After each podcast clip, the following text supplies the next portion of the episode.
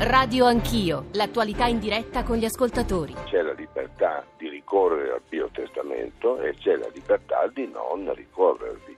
Quindi non riesco a capire perché si debba polemizzare contro una legge che non obbliga a nessuno eh, di, di, assumere un comportamento, ma concede a chi lo vuole di assumerlo. Il paziente può, è nel suo diritto di poter orientare il medico nei confronti di una mia azione terapeutica, sì. ma nella legge non si riporta minimamente che il paziente possa essere informato in maniera corretta. No, io ho chiesto che ci fosse anche la sottoscrizione di un medico che abbia informato una persona a decidere ora per allora. La legge parla di disposizioni, non parla di dichiarazioni. La, la relazione, la relazionalità, in primo luogo ovviamente col medico, quindi ci deve essere alleanza e non abbandono alleanza però attiva e non burocratica. Proprio in questi giorni c'è stato lo sciopero dei medici che in Italia vengono trattati eh, malissimo e adesso ci preoccupiamo della responsabilità dei medici, i quali comunque devono attenersi alla volontà del paziente, devono rispettare anche i medici la volontà del paziente, del malato. La seconda è la relazione affettiva. La questione è non lasciare solo chi sta male e non è più in grado di decidere. Il sondino è la, diciamo, la concretizzazione di quando può esserci un accanimento nell'idratazione, nell'alimentazione. Sì. Posso, eh, posso Emma, sì. ma ti dico sinceramente, tu mi parli di sondino, ma se vogliamo entrare nell'aspetto tecnico, noi sappiamo che la nutrizione e l'idratazione si possono fare anche attraverso una semplice flemmo, quindi cerchiamo di non essere motivisti nella... Sono medico, Emma, ti prego, sono medico. Mi stupisco però che i cattolici ormai abbiano abbiano accettato 100.000 aborti l'anno e su questo nessuno dice niente, mentre una persona adulta che soffre, che decide che non ce la fa più, non possa morire tranquillamente in santa pace. 8 e 41, il biotestamento e legge erano le voci della prima parte, Vittorio Feltri, Lucio Romano, senatore, Emma Fattorini, senatrice. Ci sono molti ascoltatori, Whatsapp, eh, Ettore e Pietro in attesa e ci sono Sandra Gesualdi, padre Virginio Beber e Donato Carusi che sono collegati con noi e che proveranno anche a rispondere alle domande degli ascoltatori. Io vorrei partire da due, peraltro stanno già arrivando domande per Luigi Di Maio che sarà nostro ospite alle nove. Vorrei partire però da quello che ci scrivono, anche posizioni severe. Fernanda, possiamo sapere il nome e cognome dei parlamentari catto-comunisti che hanno votato la legge che di sicuro ci porta all'eutanasia? La preoccupazione sulla deriva eutanasica, in parte espressa anche dalla conferenza episcopale italiana, è presente nei, in, molti, in alcuni messaggi che stiamo eh, ricevendo. Eh, devo dire che la legge è stata approvata con una maggioranza abbastanza larga, come sapete 180 sì, Partito Democratico, Sinistra, Movimento 5 Stelle, 71 no, 6 gli astenuti. Altro messaggio, biotestamento, legge infame col sostegno trasversale anche della RAI. Eh, vedi l'enfasi sul caso DJ Fabo, processo cappato e dei media proni. Che amarezza ascoltare in Senato alcuni sinistroidi e pentastellati senza Dio, citare persino il catechismo cattolico sull'accanimento terapeutico, anche questo surreale, laddove è noto che negli ospedali esiste l'opposto dell'accanimento. E poi il messaggio va avanti. Adesso però vorrei farvi ascoltare i nostri WhatsApp audio. Buongiorno, sono Alessandra da Mestre. E a proposito del biotestamento, volevo dire che non vedo i motivi della contrapposizione fra chi lo sostiene e chi no, dato che chi è contrario non sarà mai obbligato a subirlo. E penso che uno Stato autenticamente democratico non possa ignorare la richiesta di diritti fondamentali e personalissimi dell'individuo che in vita può rifiutare o avvalersi, per esempio, del divorzio o dell'aborto. E anche in fine vita adesso potrà esprimere questa opzione degna in ogni caso di rispetto. Grazie. Come anche ci dovrebbe essere il viceversa. Un malato di tumore che però vuole vivere cerca il, tutto per tutto per farlo, no? Quindi ci deve essere anche questo accanimento per poter vivere, per chi lo richiede, sperimentare, tutto quello che volete, però ci deve essere anche quello. Buongiorno, sono Sergio da Torino. Lavoro da 17 anni circa in reparti di oncologia nella provincia di Torino. Volevo dire ai due senatori che si sono molto accolorati nella prima parte del dibattito di andare a fare un giro nei reparti di oncologia oppure nei reparti di rianimazione a vedere che cosa succede in realtà, dove la volontà del paziente è al centro del progetto e della cosiddetta relazione terapeutica e quindi quando il paziente dice che non vuole più proseguire le terapie viene ascoltato. Oppure vadano a fare un giro nelle rianimazioni dove molto spesso, purtroppo, in maniera molto drammatica, i medici sono costretti a fare delle scelte importanti su pazienti dove non esiste più una chance terapeutica. Io sono anche a favore di una legge sull'eutanasia che renderebbe eh, la scelta di molti, maglia- di molti malati più libera e più serena nel proseguimento o meno della loro vita quando la loro vita diventa una vita di inutili sofferenze. Grazie, buona giornata. Sono le 8.44, 335 699 2949. Ettore da Milano, buongiorno.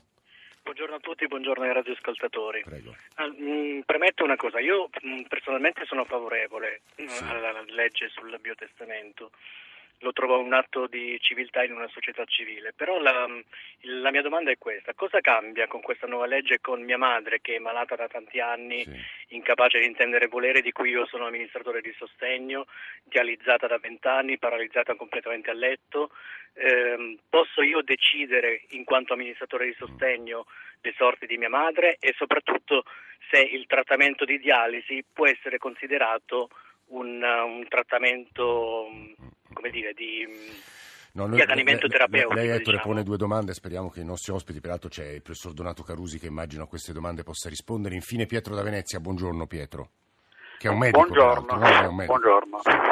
Sono un chirurgo, sono un eh, dirigente medico del Policlinico di Bari e dirigo un ospedale in Africa, Sì. il Trinity Mission Hospital, Sì. dove convergono centinaia e centinaia di bambini. La malattia più importante di questi bambini è la fame e la sete. Sì. In quanto medico italiano, allora medico che deve ottemperare alle leggi dello Stato italiano, che cosa devo fare quando ritornerò? Devo prendere questi bambini e buttarli dalla rupe tarpea? Però scusi dottore, ora non, non è nemmeno il mio ruolo, io non, do- non devo esprimere posizioni personali, però non so se sia No. corretto eh, mettere a- a- in rapporto un bambino che appunto fatica ad avere cibo e acqua in Africa con una persona che sta a letto magari eh, da anni e ha un sondino per Ma, eh, alimentarla. guardi, io sono abituato, in repa- mi perdoni, Sì, no, no, io sono abituato in reparto anche a prendere un bicchiere d'acqua e dar da bere al, al paziente. Mm, mm. che magari è in articolo mortis e in fin di vita Sì. perché le malattie dalle quali è afflitto non, non gli danno scampo. Mm, Ho sentito il collega che sta in rianimazione, mm, ma io lavoro in corsia mm. e vi prego, come dovete andare in rianimazione a rendervi conto di come le persone magari non ce la fanno Sì? più? Vi prego di venire anche nelle corsie di chirurgia No, dove un bicchiere di acqua rianima il soggetto. Eh, Pie- Ora, come faccio a- ad astenermi? Sì, sì, sì. Ora, ora guardi, Pietro, io le, le chiedo una cortesia. Ascolti con noi la voce di Donato Carusi, che è un giurista. Ha scritto Tentativi di legiferazione in materia di testamento biologico e proprio questo titolo insomma, fa capire anche la- le cautele, le difficoltà di normare in, un- in questo, in questo campo. Professor Carusi, buongiorno. Buongiorno. Se può risponda a chi, ci ha, chi ci ha chiamato e chi c'è, insomma, le voci che ha ascoltato. Mi scusi, non ho Se, sentito. se può risponda a queste voci Sì, che ha appena allora, ascoltato. allora, sì, guardi, eh, la dialisi secondo me certamente come ogni altro trattamento, un trattamento che in base a questa legge si può rifiutare. Sì. Su questo non avrei dubbi. Eh, Però non avendo la madre espresso una volontà, il figlio non Ecco, può. questo, questo è un problema grosso che temo neanche questa legge risolva del tutto, ma d'altra parte credo che nessuna legge potrebbe qui risolvere ogni incertezza, dal momento che stiamo parlando di una persona che prima di eh, legiferare in questa materia si è già trovata nella condizione di incapacità. Ci sono degli elementi nella- nel testo della legge approvata che possono servire ad affrontare il problema, perché c'è un articolo che dice che bisogna sforzarsi di valorizzare la capacità di comprensione e di decisione del paziente incapace e che il consenso informato nello stesso tempo per questa persona è espresso o rifiutato dal tutore o da chi, o nel caso Sì. specifico sarebbe l'amministratore di sostegno. Temo che però ecco, questo sia uno di quei casi nei quali eh, la legge non finisce col dire una parola risolutiva, si tratta poi eh, in sostanza di mh, convincere mh, facilmente la, la, questione potrà finire davanti al giudice che l'amministratore di sostegno stia chiedendo un'interruzione delle terapie eh, che è conforme alla volontà del esatto. presumibile del, del Scusi soggetto. professore, l'altro tema, eh, pane e acqua, diceva il medico, eh, è la stessa cosa, il bambino africano con quello che accade nelle corsie italiane, il sondino credo sia poi eh, l'elemento artificiale che permette di restare in vita, ma è la stessa cosa? Francamente no, le vedo, le vedo come due cose molto diverse. E, il sondino è, come ogni altro trattamento eh, può essere rifiutato francamente non vedo il, il collegamento con, mm. con, la questione della fame del bambino del terzo mondo. Eh, il professor Carusi che sta parlando, noi salutiamo Sandra Gesualdi. Sandra è la figlia di Michele Gesualdi che è stato presidente della provincia di Firenze, è stato allievo di Don Milani, da quattro anni è malato di sclerosi laterale amiotrofica. Voi, molti di voi sapranno che aveva eh, fatto un appello a Grasso e Boldrini per l'approvazione della legge, un appello sottoscritto da migliaia di persone. Sandra Gesualdi, benvenuta, buongiorno. Buongiorno a voi, grazie. Che cosa cambia da oggi per suo padre, se cambia qualcosa? Ma per mio padre forse non fa in tempo a cambiare niente, ma mh, cambia. Io la legge me la sono letta e ci vedo gli aspetti propositivi, ci vedo la vicinanza di uno Stato e ci mm. vedo soprattutto la, l'uguaglianza per tutti i malati. E, mh, io ci leggo di accompagnare il malato nell'ultimo tratto del, del suo cammino, quello più incerto, quello più dolororo. Ci vedo eh, una frase che mi ha colpito tantissimo, che il momento dell'informazione, l'alleanza terapeutica fra malato e medico è momento di cura. Noi come famiglia, noi siamo in questo, in questo tunnel da quattro anni e uno degli aspetti più grandi è la disinformazione, la mancanza di avere e noi, faccio una premessa, viviamo in una regione, la Toscana, che sì. è molto evoluta a livello sì, sanitario. Mi, mi, immagino in altre parti d'Italia. Comunque uno degli aspetti più devastanti è la solitudine, non avere eh, H24 una, una, struttura pubblica che ti possa informare, aiutare, supportare giorno e notte o hai soldi per poterti prendere un'assistenza privata oppure spesso e volentieri sei sola, se mio padre ha una crisi respiratoria la domenica o chiama un infermiere privato o sei solo. Io credo che questa legge eh, renda, renda eh, più accessibili cure democratiche per tutti, soprattutto quelle della, dell'antidolore, quelle palliative, che sono costosissime, lo sappiamo. Io da oggi non lo so che cosa cambia, non sono un giurista, non sono un legislatore, però sento che essendo nata una legge eh, mi sento più protetta, più accompagnata in questa fase difficile, che non è una fase difficile, è soprattutto per il malato, per mio padre, ma lo è per una famiglia intera, per una comunità intera che sta intorno a quel malato. Io sinceramente mi sento meno sola. Più confortata, sì, più confortata. Le leggi rendono i cittadini tutti uguali, in Toscana, in Puglia, in, uh, in Trentino. Sì, questo è indubbio. Sandra Gesualdi che sta parlando, prima di andare da padre Virgino Beber, volevo però rivolgere una domanda e peraltro viene posta agli ascoltatori al professor Carusi, ma per Welby e DJ Fabbo sarebbe stato diverso se questa legge fosse stata in vigore, professor Carusi? Allora, guardi, qui mi, mi, deve dare un minuto di tempo, nel senso che io credo sia bene dire innanzitutto che questa legge comunemente detta sul fine vita sì. non riguarda solo il rifiuto di trattamenti estremi in sì. condizioni terminali. Certo questo è il nucleo più avvertito del problema, ma la legge tratta in generale l'autodeterminazione del paziente e concerne il rifiuto di qualunque trattamento medico in qualunque condizione clinica. Pensate al testimone di Geova che vuole rifiutare sì. le trasfusioni di sangue. Ora va anche precisato che mentre consente di rifiutare qualsiasi trattamento, questa legge non permette di esigere la somministrazione di trattamenti diciamo stravaganti che non siano riconosciuti e validati dalla medicina sperimentale ed è un punto questo importante, sì. e poi neanche prevede che si possano pretendere dal medico azioni positive per determinare certo. la morte dell'interessato, al di là dell'interruzione di terapie sì. già in corso che il paziente dichiari di non volere, interruzione che è doverosa a termini di questa legge, ma per il resto non sono previsti altri comportamenti positivi sì. per far morire il paziente che lo chieda.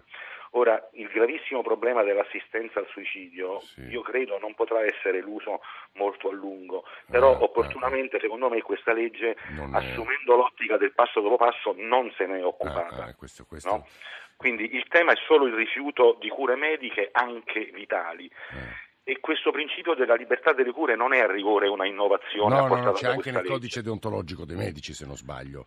Sì, eh, ma il, diciamo, il, diritto vigente non è fatto solo di leggi, la nostra giurisprudenza, i nostri giudici certo, da tempo certo. dicono che i trattamenti terapeutici si giustificano solo se consentiti dall'interessato. Sì, però poi devo andare e... da un giudice a farmi riconoscere ecco, questo diritto. Sto arrivando a questo. Eh. Allora, il principio giurisprudenziale significa che l'interessato può rifiutare. Esatto e il principio già esiste nel nostro eh, ordinamento già prima di questa legge. Sì. Il problema è che un principio ancora, diciamo, l'effettività di questo principio è stata finora scarsamente Guardi, Adesso lei dice c'è una, una legge. Io volevo domandare a padre Virgino sì. Beber, che è un padre camigliano, il presidente dell'Associazione religiosa degli istituti sociosanitari, che ha espresso preoccupazioni, evidenti preoccupazioni. Padre Virginio, buongiorno, benvenuto. Buongiorno, buongiorno a tutti. Perché padre è così preoccupato? Sono preoccupato perché eh, noi eh, come associazione religiosa eh, siamo per la, per la, vita, una vita che noi vogliamo accompagnare. Sappiamo che la vita, che è un dono, ha un, inizio e ha una fine. Però non per tutti, eh, cioè non tutti la pensano così, la vita come dono, la vita che deve essere naturalmente spenta. Eh, perché allora, non lasciare io, la libertà? Allora, io vorrei, vorrei, dire che eh, vorrei domandare, eh, proprio riprendendo anche le, con l'espressione che ha preso, che ha detto con l'operatore sanitario sì. di Torino. Abbiamo, siamo, abbiamo, vissuto, abbiamo visitato qualche hospice, abbiamo passato delle ore accanto a mare a quei malati. Molti, sì. Io nella mia struttura dove sono adesso c'è un, un, un'unità operativa di cure palliative, sì. dove noi accompagniamo l'ammalato, dove ci rendiamo conto quando a un certo punto l'ammalato ormai è arrivato alla, alla conclusione della sua vita, lo accompagniamo anche sedandolo se c'è bisogno, perché, perché noi siamo un ospedale del non dolore. E allora qual è la sua preoccupazione pratica, padre? La mia preoccupazione pratica è soprattutto per le strutture sanitarie religiose, dove noi abbiamo chiesto che nelle strutture sanitarie religiose non siamo obbligati ad, a, ad accogliere questa richiesta di questi malati che sono prestazioni che noi non facciamo. Perché a un certo punto mi rendo conto di una cosa, quando parliamo di disposizioni anticipate di trattamento, sì. allora vi dico, ma allora c'è un altro documento che devono presentare gli ammalati quando entrano in un ospedale. Devo sapere a un certo punto come quell'ammalato la pensa su quella, su quella, su quella, sì, certo. su, quella realtà. Però mi domando ancora di più perché mm. allora la cosa diventa ancora molto più dura e difficile. Ma quando una, una, una, persona è gravemente ferita sulla strada, sì. si chiede disposizioni anticipate di eh. trattamento? No, infatti no, la discussione anticipata di trattamento deve essere stata già sottoscritta in precedenza. Come capirete, mi dispiace davvero per padre Vigino Bebe, per Sandra Gesualdi, per Donato Carusi di interrompermi qui, ma è un tema che Radio 1 riprenderà ovviamente nelle ore a seguire. Giornale Radio e poi Luigi Di Maio. Radio 1 e Orogel vi augurano buone feste.